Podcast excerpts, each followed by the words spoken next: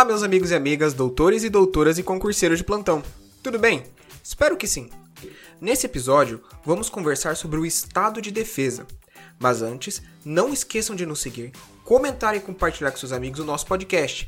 E também nos acompanhem pelo Instagram, o arroba constitucional do zero, e no meu perfil pessoal, o arroba paulo C, Camargo. Só para lembrar vocês que eu também sou apresentador do Direito Administrativo do Zero. Então nos acompanhem também pelo arroba administrativo do zero.podcast, que lá sempre que eu posso eu também encaminho alguns episódios sobre direito administrativo, tá bom? Então acompanhe o Instagram e o podcast tanto de constitucional quanto de administrativo. Bem, vamos lá. Agora, eu sei que estamos seguindo uma ordem de artigos da nossa Constituição, mas nós vamos dar um pulo nos artigos. Como conversamos por último sobre intervenção, falaremos hoje do estado de defesa e no próximo episódio sobre o estado de sítio. O estado de defesa está constitucionalmente previsto no artigo 136. Conforme o próprio caput traz, o presidente da República pode, ouvido o Conselho da República e o Conselho de Defesa Nacional, decretar o estado de defesa para preservar, ou prontamente restabelecer, em locais restritos e determinados, a ordem pública ou a paz social ameaçadas por grave e iminente instabilidade institucional ou atingidas por calamidades de grandes proporções na natureza. Só pela leitura do artigo, já conseguimos extrair vários aspectos importantes. O primeiro é que a decretação do estado de defesa depende da decretação do presidente da República. E onde podemos encontrar essa informação? Tanto pelo artigo 136 da Constituição, quando conversamos sobre o estado de defesa, quanto pelo artigo 84, inciso 9, inciso 9, no caso, também da Constituição, que trata das competências privativas do presidente da República. Além do mais, a decretação ou não do estado de defesa ocorrerá após ouvidos previamente o Conselho da República e o Conselho de Defesa Nacional. Ressalta-se que esse parecer dado por ambos os órgãos não possui caráter vinculativo, ou seja, mesmo que forem contra a medida, cabe unicamente ao presidente decretar ou não o estado de defesa. Quanto à abrangência, uma das características que difere o estado de defesa do estado de sítio é que o estado de defesa possui uma abrangência muito mais restritiva, aplicado como propriamente dito pela Constituição em locais restritos e determinados. Quanto às situações passíveis de decretação do estado de defesa, essas estão descritas no caput do artigo 136, ainda que com conceitos genéricos de interpretação. Pode ocorrer a decretação do estado de defesa para preservar ou prontamente restabelecer em locais restritos e determinados a ordem pública ou a paz social ameaçadas por grave e iminente instabilidade institucional ou atingidas por calamidades de grandes proporções na natureza. Como a intervenção, o estado de defesa e estado de sítio são medidas excepcionais, a sua aplicabilidade necessita de tempo certo de começar e terminar. Quando digo medida excepcional, é porque a regra é que os entes da federação sejam autônomos e independentes. Por ser medida excepcional, o parágrafo 1 do artigo 136 da Constituição trouxe limites e condições para o decreto que instituiu o estado de defesa. Dessa forma, o decreto que instituiu o estado de defesa determinará o tempo de sua duração, especificará as áreas a serem abrangidas e indicará, nos termos e limites da lei, as medidas coercitivas a vigorarem. Então, apenas para reforçar, o decreto que institui o estado de defesa deverá conter o tempo de duração por ser medida excepcional e as áreas a serem abrangidas e as medidas coercitivas a vigorarem.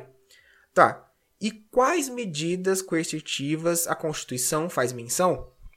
Pois bem, no artigo 136, parágrafo 1, incisos 1 e 2 da Constituição, as medidas coercitivas podem ser restrições aos direitos de reunião, ainda que exercida no seio das associações, restrições aos direitos de sigilo de correspondência e também de sigilo de comunicação telegráfica e telefônica. Por mais que é mais difícil encontrar é, na comunicação telegráfica e telefônica, mas temos que interpretar como os meios de comunicação, né? sigilo nos meios de comunicação em geral. E também é, medidas coercitivas quanto à ocupação e uso temporário de bens e serviços públicos na hipótese de calamidade pública, respondendo à União pelos danos e custos decorrentes. Quanto ao inciso 1, nota-se claramente exceções quanto ao artigo 5 inciso 12 e 16, que tratam da inviolabilidade do sigilo telefônico e de correspondência, bem como o do direito de reunião. Conclui-se então que o estado de defesa possibilita a suspensão de certas garantias constitucionais. De primeira mão, muitos podem questionar a validade de tal medida, já que faz essa restrição quanto às garantias constitucionais. Todavia, como bem ensina o ministro Alexandre de Moraes, esse mecanismo, bem como o estado de sítio, consiste em um conjunto de normas constitucionais que, informada pelos princípios da necessidade e da temporariedade, tem por objeto as situações de crises e, por finalidade, a mantença ou restabelecimento da normalidade constitucional. O que isso quer dizer é que o estado de defesa também está amparado por princípios, quais sejam o da necessidade, necessidade de quê? De manter a ordem pública ou a paz social ameaçados né, por grave e iminente estabilidade institucional ou atingidas por calamidades de grandes proporções de natureza. Então, ele é abrangido tanto pelo princípio da necessidade dessas situações, como pelo princípio da temporariedade, que é por tempo determinado, já que a medida é excepcional. Tamanha restrição na utilização da medida, do estado de defesa, que para se utilizar é necessário obedecer todas as hipóteses e requisitos constitucionais, sob pena de responsabilização política, criminal e civil dos agentes políticos usurpadores. Já quanto ao inciso 2, traz o que chamamos de requisição, ou seja, quando o Estado se utiliza do bem ou propriedade privada diante de situações de iminente perigo público, sendo assegurada ao proprietário indenização posterior se houver dano. Gravem isso na requisição, vai ter indenização se houver dano. Além do mais, o parágrafo 3 da Constituição traz que, na vigência do estado de defesa, a prisão por crime contra o Estado, determinada pelo executor da medida, será por este comunicada imediatamente ao juiz competente, que a relaxará se não for legal, facultado ao preso requerer exame de corpo de delito à autoridade policial.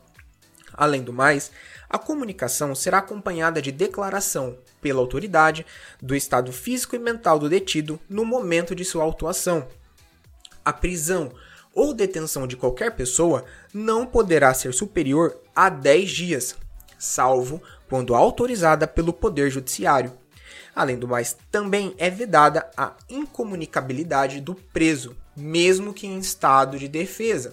Quanto ao processo de decretação, ocorre então da seguinte forma: o presidente, munido de sua competência privativa para decretar o estado de defesa, conforme artigo 84, inciso 9 da Constituição, pode, após ouvidos o Conselho da República e o Conselho de Defesa Nacional, decretar estado de defesa, relembrando que o decreto que institui o estado de defesa determinará o tempo de sua duração, bem como especificará as áreas a serem abrangidas e indicará, nos termos e limites da lei, as medidas coercitivas a vigorarem.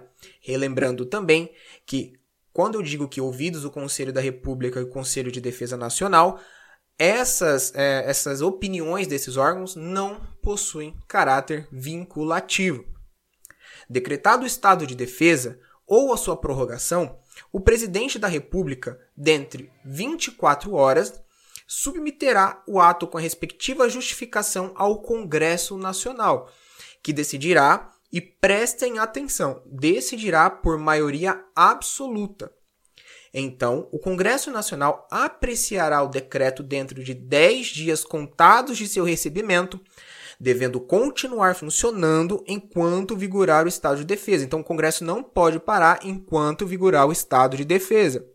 Rejeitado o decreto, cessa imediatamente o estado de defesa, sob pena também de responsabilização. Tá, e se o Congresso estiver em recesso?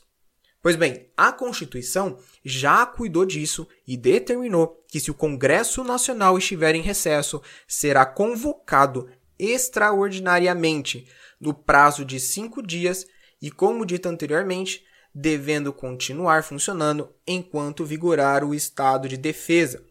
Referente ao prazo de duração do estado de defesa, Este, conforme o parágrafo 2 do artigo 136 da Constituição, determina que o tempo de duração do estado de defesa não será superior a 30 dias, podendo ser prorrogado uma vez por igual período, se persistirem as razões que justificaram a sua decretação.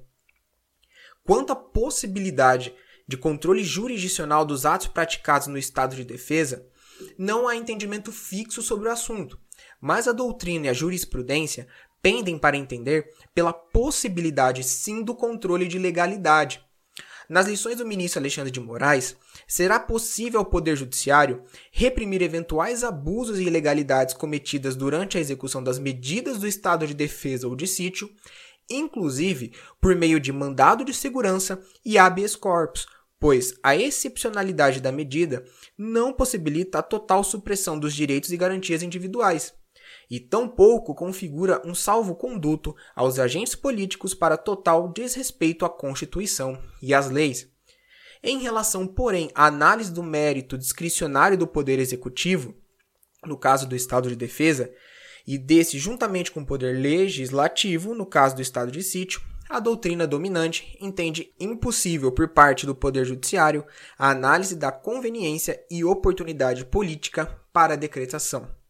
Bem, pessoal, Hoje vimos o tamanho da importância e como é grave a medida do estado de defesa. Estamos diante de uma situação de calamidade, logicamente que um pouco menos é, menos rigorosa que o estado de sítio, mas ainda assim diante de uma crise dentro do próprio país. Por mais que mais restrita a uma localidade, então, ainda assim, é uma medida excepcional, pois temos que levar em consideração que os entes da federação possuem autonomia de administração.